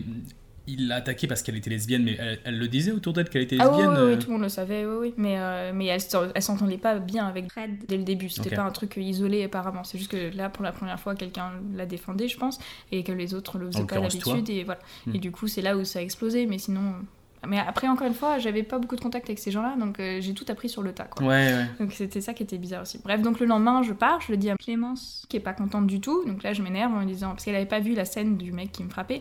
Donc je lui dis mais ton mari m'a foutu un coup de poing, donc euh, je veux pas rester là en fait, c'est juste pas possible. Je me sens pas à l'aise. Et, euh, et donc je Bah, prends la pas- voiture. Pourquoi elle est pas contente? Bah, parce que une fois que tu es engagé au niveau du c'est le c'était le nom de la structure, tu devais rester le temps que tu avais dit que tu étais là parce qu'en fait, il y a une sorte de limite de bénévoles et donc elle s'organise comme ça. Elle était juste pas contente au niveau de son organisation que quelqu'un parte. Donc euh, Ok. ouais, bon, bref. C'est Vous des- êtes, euh, vous êtes Mm. nourri, logé? On est et logé, mais on paye. Alors que moi, j'ai pas payé parce que je suis restée qu'une nuit, mais normalement, tu payes par semaine en plus. Du bénévolat où tu payes, Ouais. un peu chelou hein, déjà. De Ouais, base, ouais, je suis d'accord. Ouais. Donc, ça, ça, se fait beaucoup. euh, Il y a beaucoup qui surfent un peu sur ce business, mais euh, ouais, limite, non, je paierai jamais pour du bénévolat. euh, Ouais, c'est pas génial. Donc mais tu payes et puis tu travailles beaucoup quoi. Le lever, il est à 7h, le soir tu te couches à 9h, c'est des très longues journées de travail quand même. Donc euh, ouais, pas évident. Donc je lui dis ça, elle est pas contente, mais bref. Donc il y a Lisa, qui est dans la voiture avec moi, puis on a Julie, qui devait sortir de la baraque et on attend, on attend, elle vient pas et puis là il y a Fred, qui sort et, euh, et qui a un fusil à la main et qui nous dit si vous partez pas tout de suite, euh, je tire. Donc euh, était alcoolisé? il était clairement alcoolisé, mais comme j'ai l'impression que c'était son statut, enfin son état un peu général. Euh, donc euh, moi clairement je pars parce que j'ai pas envie de me faire shooter la gueule, voilà, réaction logique. Euh, mais on s'inquiète un peu pour Julie, qui est du coup toujours à l'intérieur. Et puis on avait sa valise avec nous, enfin on lui avait dit qu'on partait quoi, donc c'était un peu bizarre qu'elle sorte pas. Et, et donc je commence à rouler mais pas très très rapide, en plus c'est le début de la soirée, non c'était non c'était le matin. Et, euh, et- mais t'as quand même plein de kangourous partout etc. S'il y en a un qui saute, euh, t'es un peu dans la merde. Ouais. Donc, en Euh, fait, ouais. Donc, vous- tu vous prenez la voiture avec Lisa, toi tu conduis, euh, Julie, devait vous rejoindre, mais Mhm. finalement euh, vous la voyez pas. Il sort avec le fusil, il vous dit vous partez, vous allez pas rester alors qu'il y a un mec qui vous menace avec un euh, fusil. je me sentais pas à l'aise. Ouais, donc, Donc, vous prenez la voiture et puis au pire Mhm. tu dis bah je prendrai mes dispositions après quand je serai loin là, mais en ça, tout cas là, ouais, je la- voulais juste mettre le plus de distance ouais, possible entre ce qui paraît lui et finalement complètement logique. Donc là tu commences à sortir de son, enfin partir, euh, reprendre la route. Euh, c'est- en fait c'est quoi? C'est faut imaginer que c'est quoi? C'est la prairie, c'est des Non, non, c'est une sorte de forêt. C'est donc c'est des forêts de euh, gum trees. Je sais plus ce que c'est en, en français. gum Bref, trees, euh, tu sais, c'est des sortes de, bah, c'est des très grands arbres là. Bref, donc c'est une forêt quand même assez dense et surtout avec plein de kangourous partout. Mais je pense qu'on se figure pas de ce que c'est, parce que les kangourous c'est comme des pigeons ici. Enfin, il y en a partout, partout, partout. C'est gros un kangourou. Ouais. hein. Euh, enfin, et puis ça saute, ça va vite. Enfin bref, Ouais. c'est pas le truc. Ouais, le ça peut plus- casser ta voiture, Ah, ou casser ta brise. C'est ultra dangereux ouais. quand tu roules vite. Bref, et donc c'est une route de, ben, pas goudronnée là, juste en terre, Ouais. terre rouge, et, euh, et qui va pendant très très très longtemps, euh, ben, je sais pas, genre deux heures, parce que la ville la plus proche était à deux heures. Mais ville, euh, village, hein, c'est pas, ville. Donc euh, je commence à rouler, euh, mais il n'y a pas vraiment de, il y a pas de séparation entre sa propriété à lui et puis ben le reste de la campagne, parce Mm. qu'en fait euh, c'est juste de la campagne, quoi. Tu Ouais. il n'y a pas de barrière ni rien. Donc euh, je roule et puis euh, là il y a Lisa, qui me dit euh, il y a une voiture qui arrive derrière. Et évidemment, la seule voiture qui peut arriver derrière, c'est Fred, parce qu'en fait, c'est une route qui va dans sa maison. Quoi. Mm. Euh, donc euh, je me dis ok, qu'est-ce qu'il nous veut? Et puis il commence à rouler. Je vois dans mon rétroviseur qui s'agrandit ultra vite. Et en fait, il était en train de nous chasser. Et euh, il me force à aller de plus en plus vite, forcément, parce que genre son pare-choc est contre mon pare-choc. Et donc je roule, je roule, je roule, parce que si je m'arrête, eh ben, on meurt ensemble. Est-ce qu'il vous percute? Ah oui, il me percute carrément. Et donc, euh, je continue à rouler super vite. Et puis, je vois mon cadran qui monte comme ça. Et euh, je sais plus à combien on est monté, mais genre, c'était beaucoup trop dangereux pour ce genre de route. Euh, Parce que et en pleine campagne, sur un Euh, chemin de ouais, terre, avec des kangourous encore partout. une fois, avec euh, cette idée de s'il y a un kangourou qui saute, ou même moi qui fais un mini faux mouvement, ben, on meurt juste parce qu'on Mm. allait ultra vite. Et, et donc, ça continue longtemps. Il y a Lisa, à côté de moi qui est en train de péter un câble et qui en pleure et qui hurle. Heureusement qu'elle était comme ça parce que du coup moi ça m'a permis de rester ultra saine et sereine d'esprit parce que sinon j'aurais pété un câble aussi. Et donc euh, ça dure euh, bien bonne 10 minutes euh, qui étaient beaucoup trop longues et ça a duré des heures pour moi. Et à un moment juste il s'arrête et puis c'est tout. Et je pense que c'était le moment où on est arrivé à l'extérieur de sa propriété et il nous avait juste chassé quoi. Euh, donc là je ralentis mais je devais être à 200 donc le temps que ça ralentisse euh, voilà c'était pas évident. Je me calme. Euh, on essaye de choper du réseau pour appeler les, flics. Évidemment, il n'y a rien parce qu'on est mis nulle part. Ouais, là, vous décidez d'appeler la police parce que ça a pris des Bah, ampleurs beaucoup ouais, trop. beaucoup trop. Et puis on avait peur pour Julie, du coup qui Ouais. était toujours là-bas. Donc euh, évidemment, on peut pas contacter parce qu'on n'a pas de réseau. Et donc on roule à la ville la plus proche qui était Albany, je crois, dans le nord, dans le sud. Et puis donc on arrive là-bas, euh, je me précipite vers les policiers, on lui explique la situation. Euh, ils étaient ultra sympas et ils nous disent juste qu'ils connaissaient déjà ce mec, qu'on n'est pas les premiers backpackers à faire ce genre de choses et, euh, et qu'il était dangereux et qu'il le savait mais qu'il pouvait rien faire. Quoi, en gros. Ouais. Donc là, on explique que cette fois qu'il y a une fille qui, bah, on a un peu peur pour elle. Ouais, qui est peut-être peut-être un peu séquestré. C'est ça, euh, exactement. On savait juste pas du tout ce qui se passait. Et donc, ils envoient une patrouille là-bas. et nous, en attendant, on attend au poste de police. Ça a duré des heures et des heures parce que le temps d'y retourner, c'est encore une fois à deux heures. hein. Mm. Donc euh, voilà, la journée passe. Et puis finalement, on voit les policiers revenir avec Julie, donc euh, ultra rassurés. Et en fait, on a appris après qu'ils l'avaient enfermée à l'intérieur parce qu'ils voulaient pas qu'elle elle sorte. Et, euh, et ils pouvaient rien faire. Et les autres bénévoles ont décidé de rester sur place. Encore une fois, c'était que des mecs qui Oh ont là décidé de rester avec Joanne. ouais. Et, euh, et heureusement, Julie et moi, on était ben, à poste de police pendant toute la nuit, quoi. Et, euh, et juste histoire de se calmer parce que on était quand même un peu. Parce qu'en fait, il y avait combien de filles euh, Il y avait euh, à la, à la base, il y avait juste Julie comme fille. Ouais, Non, il y en avait une autre aussi euh, qui restait aussi avec les garçons, du coup, euh, mais qui elle, elle était en couple avec un des garçons et du coup, je pense qu'elle voulait pas lâcher son copain, Ouais. quelque chose comme ça. Mais t'as dit euh, que tous les garçons sont restés. C'est parce que tu penses qu'ils défendaient un petit peu ou qu'ils étaient de son côté Je sais ou- pas, je les connais pas bien ces mecs, donc je sais- j'aurais pourrais pas dire. euh, aucune idée. Hum, Ils ont pas vraiment réagi quand le coup de poing s'est passé, enfin, ni le lendemain, quoi. donc, Quand euh, même, euh, je sais pas, c'est facile un peu. les faire- J'aimerais faire un commentaire, mais c'est un peu facile a posteriori. Mais moi, je vois quelqu'un euh, se faire frapper, je vais réagir quand même. euh, Ouais, je- mais je pense qu'il y a vraiment une sorte de syndrome de Stockholm aussi, de tu vis avec un mec pendant super longtemps, t'apprends qu'il va mourir alors que tu l'aimais bien peut-être. Euh, un- ils, ils étaient super sympas Fred, avec les mecs, hein. il y avait vraiment ce truc de c'est un bon pote, on déconne bien ensemble, il leur a appris plein de choses, enfin je sais pas, je peux pas trop expliquer parce que je les connais vraiment pas, on en a pas reparlé après. Le fait qu'il allait mourir, Ural allait fermer de toute façon, donc Clémence, c'était toujours dans cette histoire de ben, dès qu'on mariait, ils sont restés mariés genre 60 ans ensemble, un truc, non, non. Bref, ultra Ouais, longtemps et, ouais. euh, et je pense qu'il y avait vraiment ce truc de ils avaient de la peine pour ce qui leur arrivait à eux, Mm. ils étaient très attachés aux animaux, etc. Et puis voilà, je sais pas, je peux pas trop excuser ces mecs parce que encore une fois je les connais pas, je sais pas ce qui s'est passé dans leur tête, mais en tout cas eux ont décidé de pas partir. Ouais. Donc Julie, on revient, on passe la nuit au poste, et puis le lendemain, donc on décide de rejoindre Perth, qui était genre à 6 heures de route, ça, qui est euh, la plus grosse ville euh, d'Australie de l'Ouest. Et, euh, et donc euh, on commence à rouler, euh, ça se passe super bien et tout. C'était encore une fois avec la voiture que Toutes la famille m'avait ouais, donnée, avec toutes nos énormes valises, etc. Enfin, moi j'avais, je voyageais léger, mais elle, elle venait de Danemark et de, et de France, et donc elles avaient des énormes trucs, quoi. Bref. Puis bref, ouais. Et, euh, et donc, puis euh, non, rien. J'allais dire, un truc ultra sexiste. je me suis. Vas-y, on s'en fout. Non, non, je le pense pas du tout. Vas-y, on s'en fout. j'ai dit, et puis c'est des filles, mais c'est absurde de dire ça, donc je le retire tout de suite. voilà. Euh, et donc on commence Oui, c'est absurde à- parce que moi j'ai un paquet de fringues et je, suis un, je suis un mec là. Moi, Mais oui, c'est pour ça que c'est débile de dire un truc pareil. Euh, donc on commence à rouler, c'est moi qui conduis parce qu'elles elles ont pas leur permis, donc je me tape 6 heures de route, je suis un peu fatiguée et tout. Et puis arrivé à genre une heure de perf, je sais pas ce qui se passe, mais le moteur commence à fumer. Et euh, donc euh, ma voiture euh, genre commence à ralentir comme ça, et puis ça fume de plus en plus, il y a une fumée blanche qui sort du capot, et je suis en mode merde, parce que genre j'y connais rien en mécanique. Mais blanche, radiateur. Euh, je- ok, merci. Je crois, que, je, crois- je crois que je t'ai dit exactement la même chose. On avait fait une soirée tous les deux. Je crois que tu m'avais raconté Oui, cette histoire et je t'avais dit exactement la même Oh chose. le mec, te blanche, radiateur. ouais, fumée blanche, c'est radiateur. Ouais, bah, moi je ne savais pas ça. Mais moi- non, mais attends, je fais le malin, mais en fait, j'en sais rien du tout. Ah, aucune idée. Moi, je sais même pas changer les piles dans une télécommande, donc euh, fumée blanche, radiateur, j'en sais rien, honnêtement.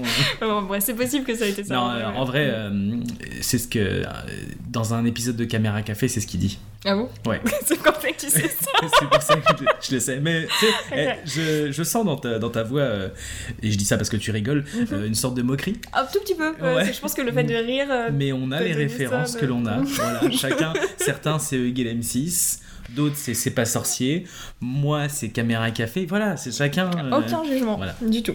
Donc, fumée blanche. Donc fumée blanche. Donc je m'arrête au bord de la route, Ouais. c'était sur l'autoroute. Ouais. Euh, c'est le début de la nuit, et puis là, euh, juste la voiture redémarre pas quoi. Donc euh, bah, merde, je me suis tapé 5 heures de route, je suis fatiguée. Euh, J'appelle l'assurance que ma famille m'avait passé le numéro, etc. L'assurance dit qu'ils peuvent pas venir nous chercher parce que la conductrice, c'est pas la personne qui est propriétaire de la voiture, Mm. donc euh, je peux rien faire. Euh, donc là, j'ai ce truc de ben, on va pas dormir dans la voiture, donc on fait du stop sur l'autoroute en Australie, trois filles avec des énormes valises. Oh là évidemment, là là. ça prend un temps infini parce que personne s'arrête, évidemment. Mais il y a des voitures qui passent. Ah, Mais il y a plein de voitures qui passent, c'est une autoroute. Bon, Ah ouais, ça- non, non, il y a va. du monde. Enfin, je- ouais, j'ai aucune, je- je- j'en sais rien. Non, non, là, tout, on était vraiment proche de la civilisation. Donc là, il y avait quand même monde. beaucoup de voitures. C'est genre toutes les banlieues qui reviennent en ville, etc. Ok, donc il y a quand même beaucoup de voitures. C'est juste que les gens s'arrêtent pas. Bah oui, tu, enfin, tu vois euh, trois meufs comme ça, euh, juste c'était bizarre quoi comme situation. Puis c'est l'Australie, les gens ont un peu peur des backpackers en vrai. Ah ouais Parce qu'il se passe tellement de trucs euh, entre. je, je sais et- que je, je suis inscrit sur le groupe Facebook Ouais. et il, ouais, il se passe Et vraiment ils beaucoup font de la choses. merde, hein. Ouais, vraiment. pas, Il y a un groupe Facebook qui s'appelle les. dessus, ouais. Je commente régulièrement. Ah ouais, Mm. ça m'étonne pas. ouais, je suis... ouais, ça me- c'est ouais, je suis un peu comme ça. Je commente, je commande beaucoup PVTis à Montréal aussi. Ok. et, et, euh, ouais, euh, ouais, Ouais, il y a oui, des trucs un peu wild. hein. Ouais. Ouais. Donc euh, on n'a pas une super réputation. Non, non. Donc Non, euh, personne s'arrête, c'est en gros, je finis mon histoire. Et euh, c'est pas grave. Et sauf un mec qui, après genre une heure, euh, s'arrête juste à côté de nous. Euh, un mec qui a l'air ultra creepy. Et genre, du coup, on se dit merde, évidemment, c'est le seul mec Bah ultra oui, chelou qui trois filles. euh, Évidemment. Et en fait, ultra sympa. Et, euh, et il nous a dit qu'il s'est arrêté parce que s'il allait raconter ça à sa femme, sa femme allait l'engueuler de pas s'être arrêté. Et du coup, euh, un mec ultra mignon, genre une soixantaine d'années. Et il nous prend, il nous amène à, la gare la plus proche. Et puis euh, là, on était en mode merci, c'est juste trop sympa. Et on prend un train jusqu'à Perth. Là, on se chope en Airbnb. Et puis, euh, et puis voilà. Je dors parce que j'en pouvais plus. Et le lendemain, j'essaye de régler cette situation de voiture qui est juste sur le bord de l'autoroute, quoi. Et puis je paniquais un peu par rapport à la famille. Euh, finalement, après très très longtemps, il s'est avéré que euh, c'est à cause de la course-poursuite dans... qui m'a fait monter extrêmement haut que la voiture a été déglinguée. Euh, voiture pas réparable, enfin les frais seraient beaucoup trop importants par rapport à- au prix de la voiture. Euh, donc je me dois euh, ben, payer cet argent-là à la famille, que je déteste, hein, parce que vraiment j'en Ouais. ai marre. Et donc j'ai fini par travailler euh, deux mois de plus gratuitement pour cette famille pour rembourser la voiture. Euh, tout ça à cause de ce mec. Euh, évidemment, je me suis débrouillée pour euh, juste le faire payer en mode pas méchamment, mais j'ai appelé tous les sponsors qu'ils avaient, etc. pour le refuge. Je suis passée à la radio, à ABC Radio aussi, et puis des journaux. J'ai écrit des reviews partout sur internet pour juste pour dire à quel point c'était horrible. Et en fait, en ayant un peu plus d'informations, je me suis rendu compte qu'on n'était pas du tout les seuls à le dire. Mm. Et il y avait aussi des commentaires extrêmement négatifs, et il s'était passé à peu près la même chose avec d'autres personnes il y a genre 10 ans. Donc c'était pas du tout nouveau, c'était pas du tout à cause de son cancer. Je suis même pas sûre vraiment qu'il avait un cancer pour être Ah ouais honnête. Aucune, aucune certitude, ça se trouve il a menti, enfin il était vraiment bizarre ce mec. Voilà, donc euh, ça s'est terminé comme ça comme histoire, et puis, euh, et puis je suis restée en Australie euh, deux ans de plus. Je Deux sais ans de pas plus. Pourquoi Mais, Mais ouais. alors attends, parce que le PVT c'est. Un peu moins en fait. Mais en fait, au début, j'étais pas en PVT. C'est ça aussi qui était bizarre, c'est que j'étais en visa touristique parce que je devais rester que trois mois et puis après partir en Nouvelle-Zélande. Donc euh, je suis restée les trois mois et cette histoire s'est passée là. Après, je suis partie en Nouvelle-Zélande trois mois, Mhm. puis je suis revenue parce que j'avais rencontré mon ex à l'époque. Et là, j'ai fait un PVT d'un an et puis bref, ça a été compliqué après, mais. Ok. extrêmement longue histoire, mais ouais. Et la Nouvelle-Zélande, euh, tu faisais quoi en Euh, je faisais du woofing, euh, donc euh, je passais de. Le- je me le suis- woofing, est-ce que tu peux woofing, nous expliquer ce c'est quand on travaille, on travaille dans des fermes ou peu importe, d'ailleurs ça peut être des auberges, euh, des choses comme ça, et qu'on travaille en- entre 3 et 5 heures par jour en échange d'être logé, nourri. Et c'est super chouette parce que ça fait rencontrer plein de gens et tout. C'est super chouette, mais mon expérience là-bas était bien et pas bien. Où, Ouais, quel- donc je suis tombée sur des fermes super chouettes où je taillais des rosiers, ce genre de trucs. Et puis la dernière famille sur laquelle je suis tombée, euh, il y avait des violences sur enfants très très importantes où je me suis pas rendu compte sur le début. Et donc euh, deux petits Ah gamins ultra ça, mignons. J'avais Ouais. confondu avec euh, Australie, mais oui, tu m'avais si, raconté super ça. chou, 3 et 4 ans, et, et donc je devais les garder en échange d'être ben, logé, nourri, quoi. Et puis en échange, je travaillais dans le jardin, ce genre de trucs. Et, et petit à petit, je leur donnais leur bain, et puis je me rendais compte qu'il y avait de plus en plus de bleu sur leur corps, ce genre de choses. Et puis un soir, euh, j'ai assisté à une scène où juste le père a pris sa ceinture et puis il les frappait pour rien, en plus, je crois, parce qu'il il avait fait tomber un bout de riz ou un truc comme ça, enfin un truc horrible. Donc euh, été face à la situation de je peux rien faire, vraiment. Même si je les déclare euh, au, bien de l'enfant, euh, je suis même pas sûre qu'il se passe quoi que ce soit. Ça m'a brisé le cœur, je me sentais pas bien évidemment parce que j'avais vraiment cette impression de rien pouvoir faire, c'était pas mon rôle. Il y a aussi des gros problèmes ben, c'est peut-être un. Ouais. Quand je suis arrivée en Nouvelle-Zélande, il y avait vraiment cette histoire des Maoris euh, et de la culture de la violence dans les familles Maoris qui sont vraiment particulières. Et c'était une famille Maori. Et il y a vraiment ce truc de. Ils ont tous été élevés comme ça, ils voient pas le problème d'élever leurs gamins comme ça. Et t'arrives là en tant que petite blanche, euh, qu'est-ce que tu vas leur dire de bah non, Ouais, en fait, c'est ça. C'est ça qu'il faut préciser, c'est important. C'est que c'est pas que tu savais que tu pouvais rien faire parce que, parce que la police ou quoi. C'est juste qu'en fait, c'est triste, mais c'est culturel. Ouais, complètement. ça existe dans beaucoup de cultures. D'ailleurs, Mm. je crois que dans la culture africaine, c'est aussi pareil. Il y a une culture de la Mm. violence euh, sur les enfants qui est présente. Et il y a une sorte d'omerta, mais Mm. c'est une omerta culturelle. Je pense pas Mais que ça se dit, mais. Ouais, non, mais je vois ce que tu veux dire. Mais du coup, c'est difficile de savoir quelle place t'as là-dedans. Parce qu'évidemment que ça me choque et qu'évidemment ça me brise le cœur de voir des gamins se faire frapper. Bah, Euh, mais, mais tu vas dire quoi au mec qui t'héberge et qui te loge euh, Ouais. un- Non, frappe pas tes enfants, c'est pas bien. Euh, Ouais. Mm. Donc euh, voilà, j'ai juste décidé de partir. C'est peut-être égoïste ou lâche, mais je voulais, je pouvais juste, j'avais juste cette impression d'impuissance complète quoi face à ce système-là, qui en plus est institutionnel quoi. Et, euh, et tu peux pas juste tout seul euh, lutter contre ça. Voilà. Donc euh, la Nouvelle-Zélande était incroyable, c'est mon pays préféré, je pense. Si c'était pas aussi loin, j'habiterais là-bas, mais en fermant les yeux, c'était extraordinaire. Mais mais il y avait ce problème-là de violence qui était vraiment difficile à gérer. Voilà. Est-ce que tu as, eu l'occasion de- parler à personne sur place Est-ce que tu as eu l'avis d'autres personnes? Parce Non. que ça, c'est ce que nous on pense que c'est culturel, Bah, mais est-ce que. J'étais que dans, dans des familles maoris, et puis une autre famille qui était euh, ben, de, des- Maori, est-ce que ouais. peut-être qu'on. Eux, c'est ben, les peuples autochtones euh, Sur, sur place, sur- ok. sur place. Donc c'est les Euh, Premières Nations. C'est ça, ouais, ouais. Donc en, en Australie, ça s'appelle les, les aborigènes, et Mhm. puis au Canada, c'est les autochtones, et puis les Maoris en Nouvelle-Zélande. Mhm. Et, Ça veut dire la même chose en fait, c'est juste Ah, c'est autochtone. exactement pareil. C'est comme indigène. La différence, c'est que la aborigène, Nouvelle-Zélande a vraiment géré sa colonisation ultra différemment. Ils ont géré quoi La colonisation. Hmm. Et, euh, et les Maoris sont 60% de la population à peu Hmm. près, c'est énorme Ouais. euh, par rapport à d'autres pays comme l'Australie et le Canada. Et c'était des peuples de, guerriers vraiment. Et donc ils sont battus à fond pour garder leurs droits. Et il y a vraiment cette idée qu'il y a une supériorité maori par rapport à la situation Hmm. européenne, enfin la descendance européenne, ce qui n'est pas du tout le cas. Et Ouais, donc ils vivent pas dans des réserves là. du tout. C'est vraiment c'est la majorité. Le gouvernement est essentiellement constitué de personnes maoris, etc. Euh, la culture maori est extrêmement présente absolument partout, beaucoup plus que la culture européenne.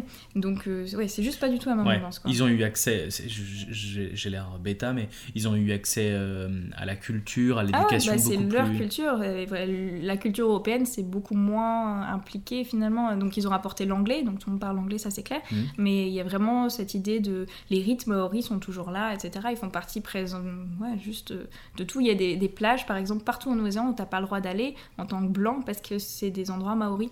Et euh, enfin, t'as le droit d'y aller, mais n'empêche que c'est pas conseillé, quoi, ce genre de choses. Ouais, j'allais dire une bêtise, mais il me semblait qu'il y avait des gens qui s'étaient fait, euh, qui avaient été tués. euh, C'est possible, hein. ils, sont, ouais. ils sont pas tendres.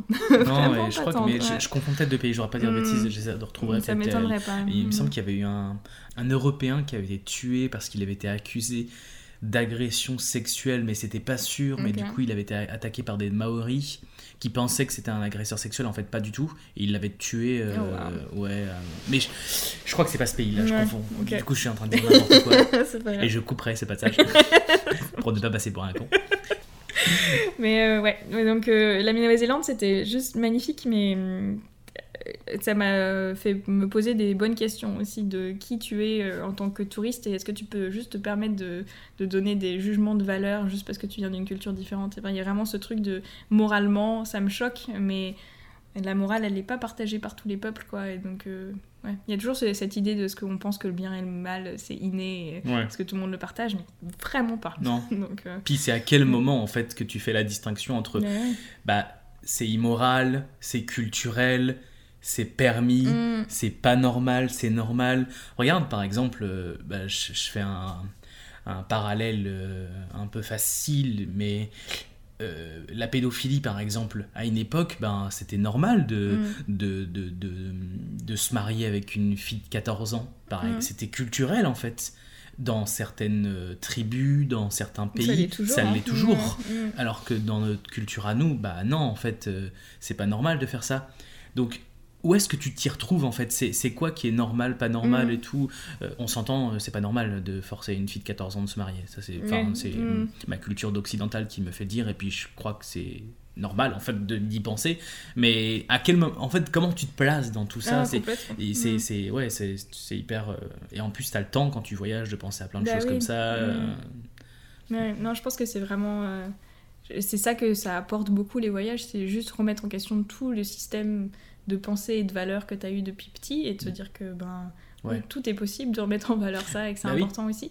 Euh, N'empêche que moi, ça, ça m'a appris euh, le contraire de. J'ai aussi le droit d'être choquée par des choses. Et souvent, on se dit. Enfin, pendant très longtemps, je me suis dit, il faut toujours que tu gardes l'esprit ouvert, etc. Et c'est leur culture, donc respecte la culture et tout. Mais j'ai aussi le droit, moi, juste de pas être d'accord en fait avec ça. Alors je vais pas l'imposer évidemment, c'est pour ça que j'ai rien dit et que je suis pas allée me plaindre, etc. Mais j'ai le droit de partir parce que ça me plaît pas. Hmm. Et, euh, et j'ai le droit d'être choquée et j'ai le droit de non, juste ça, c'est pas acceptable pour moi. Et, euh, et c'est pas grave, ça veut pas dire que je suis fermée d'esprit, ça veut juste dire que j'ai un système de valeurs qui correspond pas à ça. Bah Et oui. voilà. Ouais, et Mais puis, c'est euh, pas facile à apprendre. Non, je comprends. Et puis en plus, euh, on, on est avec une culture, avec un, un, un template, là, un modèle. Bah, un modèle de, de vie et on se rend pas compte et c'est quand on voyage effectivement Mm. où tu te rends compte qu'en fait bah, les gens sont complètement différents partout Complètement, et ouais. ça t'ouvre davantage l'esprit euh. Mm. mais euh, ouais ok donc euh, ouais Australie Nouvelle-Zélande euh, est-ce que tu as eu l'occasion d'être professeur dans dans d'autres pays? Hmm, non, pour l'instant c'est tout. T'as vécu un petit peu en Angleterre? Euh, oui, bah, du coup, quand j'avais 19 ans, je crois, j'ai vraiment eu ce moment dans ma vie finalement de euh, pour pouvoir voyager, il faut que je sois bilingue. Et donc c'était mon objectif principal, parce que mon niveau d'anglais était pas bon, hein, vraiment pas. Et, euh, et- non, mais vraiment. Ok, je rigole parce que parce qu'en fait on se connaît parce que tu as été ma prof d'anglais mais il l'était pas. et, et moi je peux dire que mon niveau d'anglais mais il était pas aussi catastrophique que le tien alors normalement étant donné que tu as été ma Mais prof je suis plus ta prof. Ouais, mais t'as pas le droit de le dire. Euh, après, c'est vrai qu'une fois, je me souviens que la première fois où j'ai commencé à te parler en anglais, je me souviens que tu t'es mise à pleurer. c'est ça. Voilà. Et puis à vomir après tellement et c'est- là où finalement j'ai finalement pardon j'ai j'ai pris conscience que mon niveau d'anglais n'était peut-être pas euh, aussi bon que ce qui euh, ce que j'imaginais. C'est bien que tu t'en sois rendu Euh, compte. voilà, mais tu, tu m'as beaucoup aidé.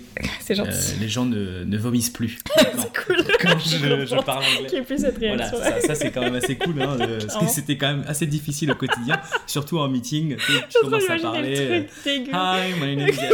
Et genre, vraiment là, non, c'était assez, assez- chaud. Assez chaud. Merci à toi Ouais, je t'en prie.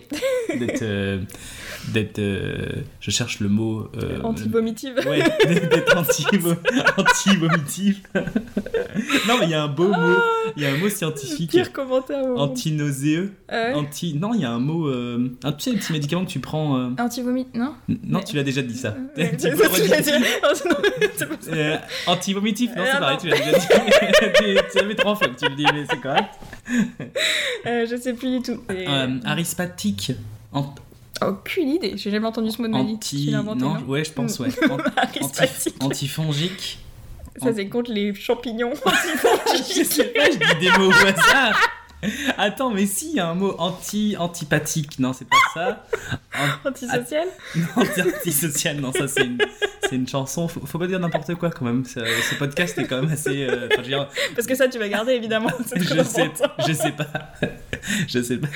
Euh, anti, antispasmodique. T'as aucune idée, je ne connais pas ce mot. Antispasmodique. Pour moi, ça fait antispasme. T'es sûr Oh. que c'est contre Oh, les je, nausées je dis tellement n'importe quoi tout le temps bah que je sais. Oui, je, je sais même plus c'est quand le- la, la bonne. Je- on cherchera sur internet. Tu chercheras, je vais pas chercher Non, on ça. cherchera. Oh, on cherchera ensemble, On fera un Skype. J'ai trouvé Ah trop oui bien.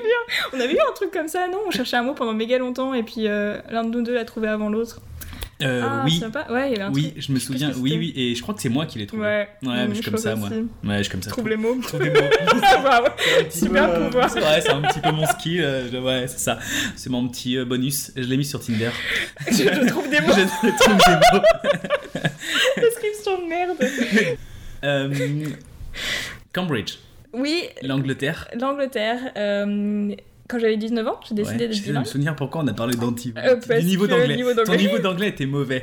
Voilà, et, euh, et donc j'ai décidé de l'améliorer. Et il n'y a aucune meilleure euh, façon, et c'est ça vient d'une prof d'anglais là, mais d'apprendre une langue que d'être dans le pays et de pas prendre de cours finalement. Euh, donc je suis allée en Ah. tant que jeune fille au père, ouais, c'est pour ça que je déménage. ah mon dieu, Je sais, j'aurais dû devenir fille au père depuis le début, mais personne vrai, ne m'a ouais. rien dit. Non, non, mais j'ai été dans cette situation où, euh, où tu es obligé d'apprendre, enfin de donner des instructions à un enfant et que si tu prononces pas bien, il fait aucun effort. Mais aucun, il a juste pas envie. Donc il faut absolument que ton anglais soit irréprochable pour pouvoir communiquer bien avec un petit enfant. Et, euh, je gardais au début, donc c'était deux gamins euh, que j'adore encore, et on est super proches, et ils avaient un an et demi et trois ans. Euh, Mhm. au début et puis c'était une famille extrêmement aristocrate etc qui me payait tout c'était très bien ils étaient allés euh, au mariage de Kate Middleton, ce genre de truc. Voilà. Donc euh, vraiment euh, haute aristocratie. Et au début, j'avais des étoiles dans les yeux quand je les voyais. Et puis c'était vraiment une vie euh, anglaise euh, dans la, ouais, dans la campagne anglaise, euh, vie de château ultra cool où ils avaient des chevaux, ce genre de truc. Quoi. Et c'était super chouette. Et puis j'y suis retournée 4 ans d'affilée, chaque été. Et plus les années passaient, plus moi je grandissais aussi forcément.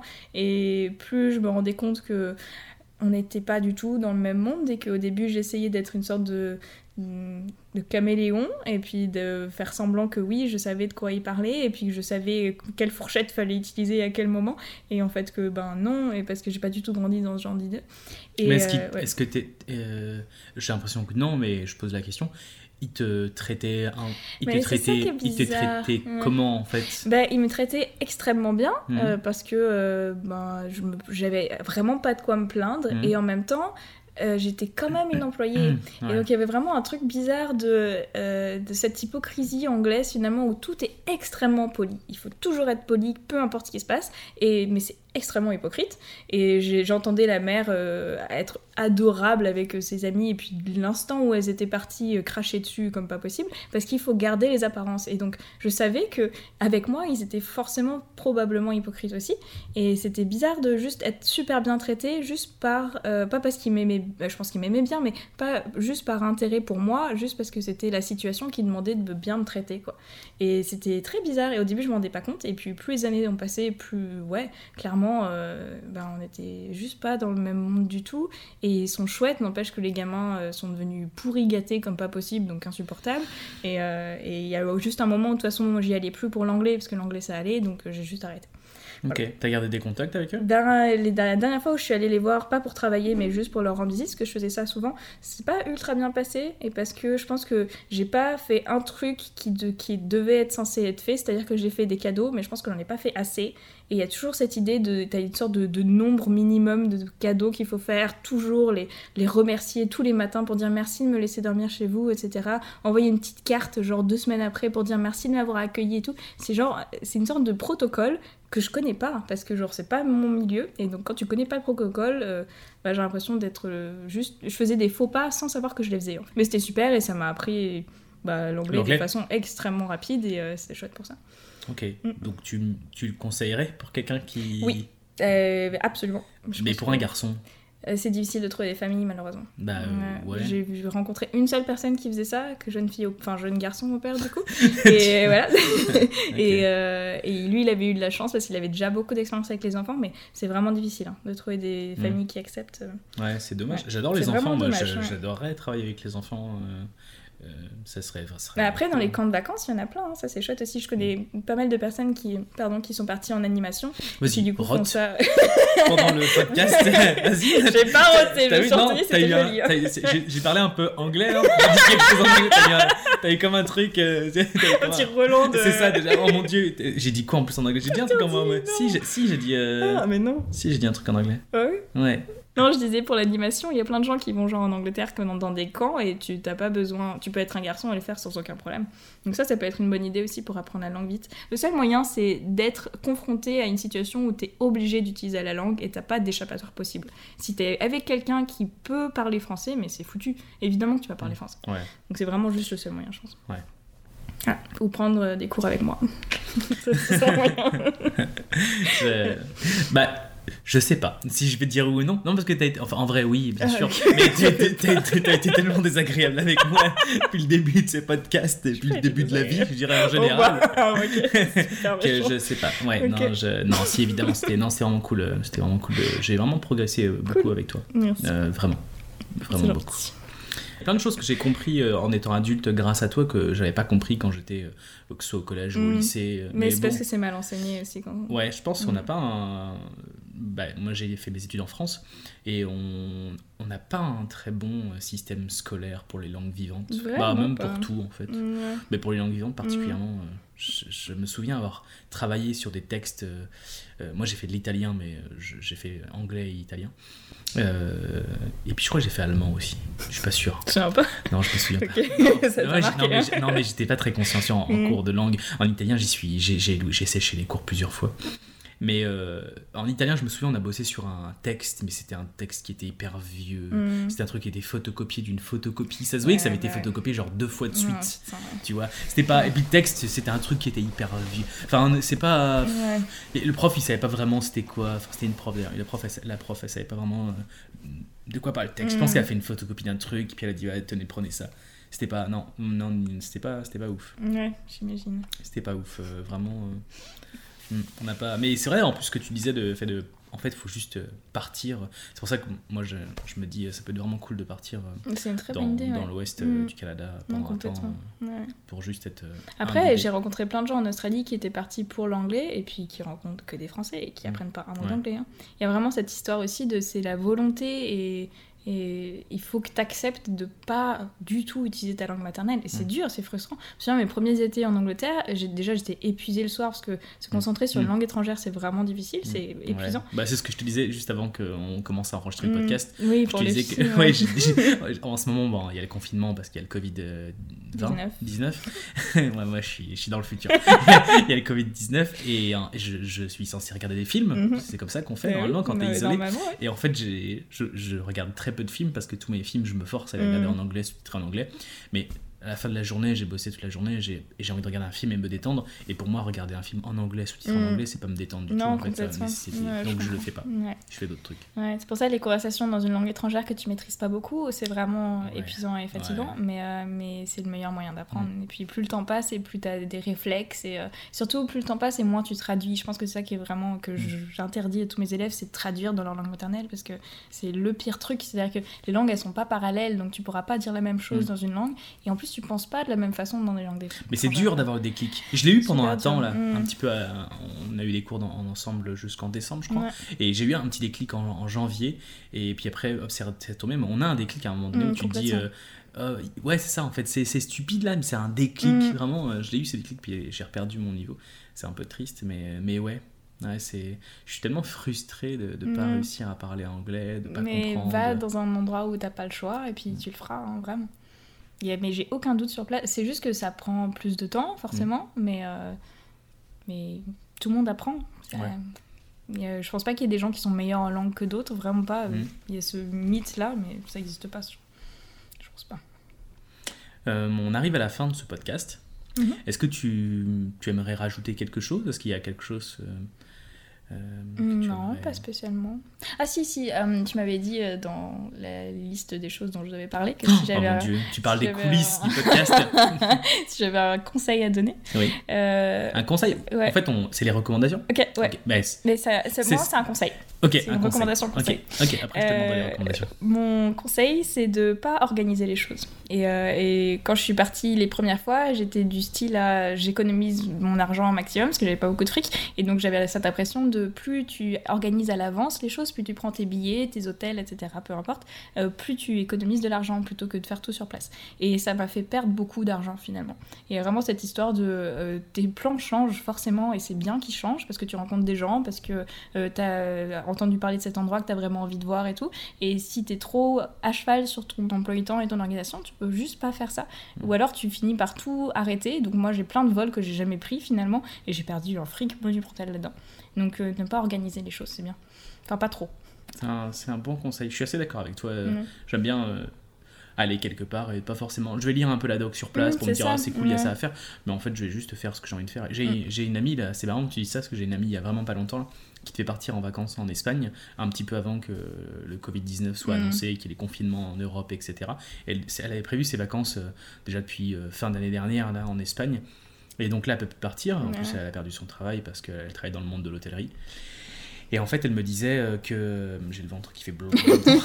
elle me disait que, bah, du coup, elle peut plus aller en Espagne, ses vacances Mm. sont complètement annulées.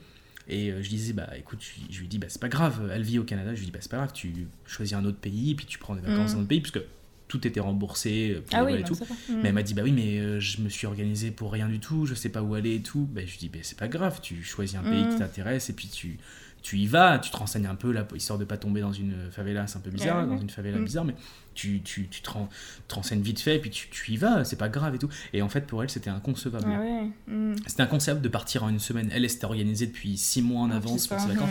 Moi, je serais incapable de faire Ah, ça là. je- Moi, je pense pas à mes vacances six mois en avance Mm. là. Ou si je vais me dire, bah tiens, dans six mois, je vais, je vais, euh, je vais au Mexique. Puis, euh, genre un mois avant, je vais regarder un petit peu, je vais me dire ça. Puis, je vais me dire, ok, bah je me laisserai, je verrai bien. Puis, ouais, c'est tellement mieux là. Ouais, Bah je suis oui, d'accord avec toi. Ouais. C'est surtout que tu te laisses pas du tout. euh, euh, tu laisses pas la vie juste te changer de plan. Et, Ouais. euh, et c'est dommage parce qu'il y a plein de trucs que tu peux apprendre sur place et t'as aucune idée de comment les choses se passent. J'ai jamais regretté de pas avoir assez organisé un voyage alors Mm. que j'ai toujours regretté l'inverse. De d'avoir euh, trop organisé, et de pas. D'avoir juste pris des choses qui n'étaient pas nécessaires et Mm. puis sur place tu te débrouilles toujours forcément de toute façon. Je suis, je suis d'accord. En Écosse, je suis parti un mois et demi en Écosse, j'ai marché. Et euh, j'ai rencontré euh, deux Françaises sur place. En fait, moi, je m'étais plutôt plus ou moins fait un itinéraire en me disant, bah, tiens, Mm. je vais me passer par là, par là. Puis je m'étais dit, je verrai un peu, j'irai à droite, à gauche. Mais je m'étais préparé quand même un itinéraire- le but étant de faire le tour de l'Écosse. Donc j'ai fait le tour de l'Écosse. Et j'ai rencontré deux filles. Puis bah, pendant quatre jours, je les ai suivies. Voilà, euh, Cool. je me suis incrusté Mm. avec elles et puis bah et puis bah c'était vraiment génial. Bah ouais, c'est Bah, ça qui chouette, Tu, ouais. tu rencontres des des, gens, tu fais des mm. trucs, euh, voilà. Ouais. Non, c'est vraiment bon, de- Mm. un très bon conseil. Merci. Merci. Est-ce que tu as une recommandation à nous faire? Euh, Un livre, euh, une vidéo YouTube, euh, la couleur d'un pins c'est super recommandation. vraiment, c'est très ouvert. Ça peut être un pays? Ça peut, être, ça peut être tout ce que tu veux. Ok. Euh, on parle beaucoup de l'Islande depuis euh, pas mal de temps parce que Oui. c'est toujours euh, la destination touristique pour les riches d'excellence et c'est censé être une sorte de pays que tu- vois uniquement si tu as beaucoup d'argent parce que ça coûte très cher. Ok, Euh, c'est pas le cas. je compte y Euh, aller. c'est euh, c'est mon pays préféré ex aequo avec la Nouvelle-Zélande euh, que j'ai vu. Mhm. Euh, J'en ai fait pas mal et c'est juste le pays extraordinaire. Et donc ma recommandation, c'est de pas y aller l'été, mais d'y aller l'hiver et d'accepter le fait qu'il y a juste trois couleurs que tu vois pendant euh, le temps côtier, c'est-à-dire euh, du blanc, mais du bleu et du noir, et c'est tout.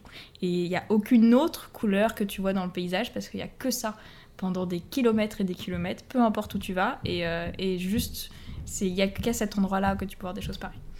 Donc euh, c'est ça, l'Islande en hiver, Ok, l'Islande hiver. ça change la vie. Ok. Moi, je vais avoir deux recommandations. Euh, on a parlé des associations, de l'humanitaire, etc. Et j'aimerais parler de l'association, euh, enfin parler, j'aimerais juste donner le nom en fait, de l'association All Ends, qui est une association qui euh, intervient, qui est primo-intervenante dans les pays qui vont être face à une catastrophe naturelle. Et, et en fait, euh, il déploie une équipe de bénévoles pour re- reconstruire une école, reconstruire un hôpital, construire des logements, ce genre de choses. C'est une association qui est gratuite. En fait, tu t'inscris, il sélectionne un peu ton profil en fonction de, de ce, que tu, ce que tu sais faire, de, de ton métier, ton expérience. Et après, tu es logé, nourri sur place, mais tu payes pas. T'es- Ok, t'as pas c'est de, ouais, Ouais. vraiment cool. euh, Il y a beaucoup d'associations qui surfent un peu, c'est ce qu'on disait Bah oui, qui surfent un peu sur ce business de faire payer les bénévoles. Euh, Non, tu, je suis désolé, moi je paierai jamais une association. Oui, là, je ça ridicule. non, j'ai- j'ai Mm. été longtemps bénévole pour la Croix-Rouge. On m'a jamais demandé de l'argent Mm. là. euh, J'ai été droite à gauche. J'ai été à Nîmes avec la Croix-Rouge. J'ai été à Paris plusieurs fois avec la Croix-Rouge. À chaque fois, on m'a payé le logement, on m'a payé la nourriture. Et c'est normal parce qu'en fait, je donnais de mon Bah temps oui, là. mm. Puis j'étais pas logé dans un au Hilton. Là, on était Mm. logé dans un petit truc. Donc, euh, donc non, non, évidemment, on ne doit jamais euh, payer pour faire du bénévolat. Et j'avais une autre recommandation. On parlait de striptease tout à l'heure. Euh, striptease, en fait, c'est un, une série de reportages. Euh, tu me feras penser, je te reverrai après un Mm. reportage qui est très drôle euh, et très triste sur un mec qui est complètement qui est sexiste Ok. qui travaille dans une usine de couture Et en fait, euh, Striptease fait un reportage sur euh, lui, en fait, sur le mouvement des femmes contre lui, parce qu'en fait, ça va prendre des proportions. Ah, ça a l'air cool. Ouais, Striptease, tu Ah, connais pas Striptease c'est des très vieux reportages. ça. Ok.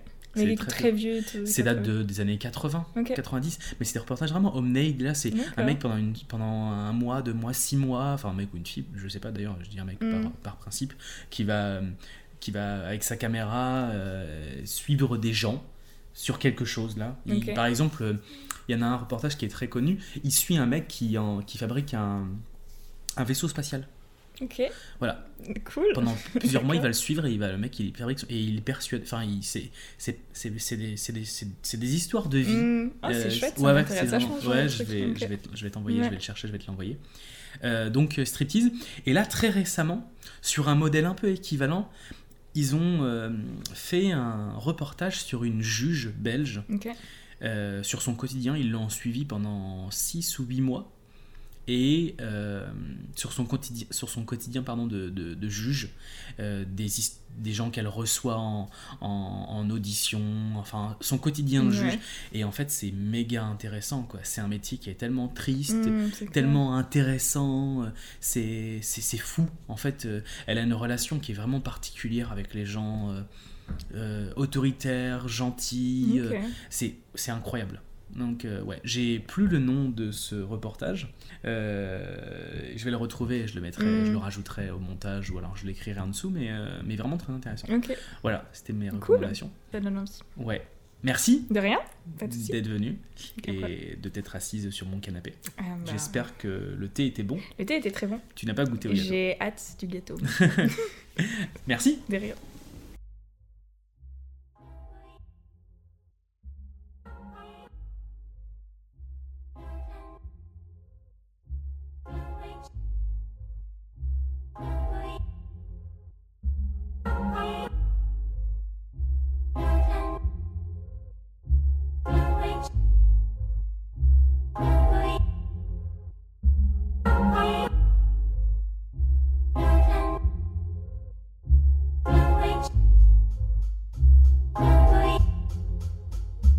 Ma vie a des goûts luxe, il faut l'entretenir. Et vu ma santé, va falloir que je me sorte les doigts pour la retenir. Je fais des petits plats que je mets dans l'écran, j'essaie de l'élever avec les histoires que je mets dans l'écran. Faut laver son crâne, étoffer son cran. Je veux pas qu'il s'occupe de moi comme un vieillard souffrant. Je cautionne l'humain soupir avec les animaux. À tourner dans ma cage, à chercher l'animo. Je veux lui donner mes années pour embellir ses jours. Je veux lui offrir un séjour et lui demander sa main. J'ai bien trimé, ça va.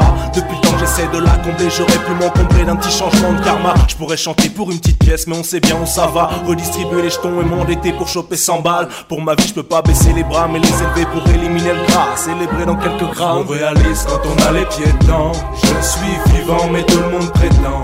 Je vis d'amour et d'eau tiède dans un putain de boucan. Le mot du cache, mais que je fous le.